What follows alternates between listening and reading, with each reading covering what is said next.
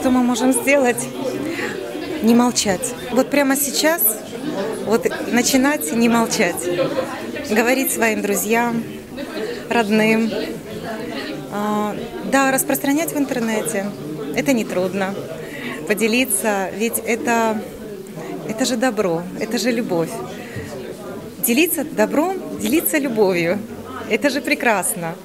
Чтобы мир стал лучше, самому быть лучше. Вот самому начинать э, меняться, самому э, любить, созидать, э, объединять, самому творить.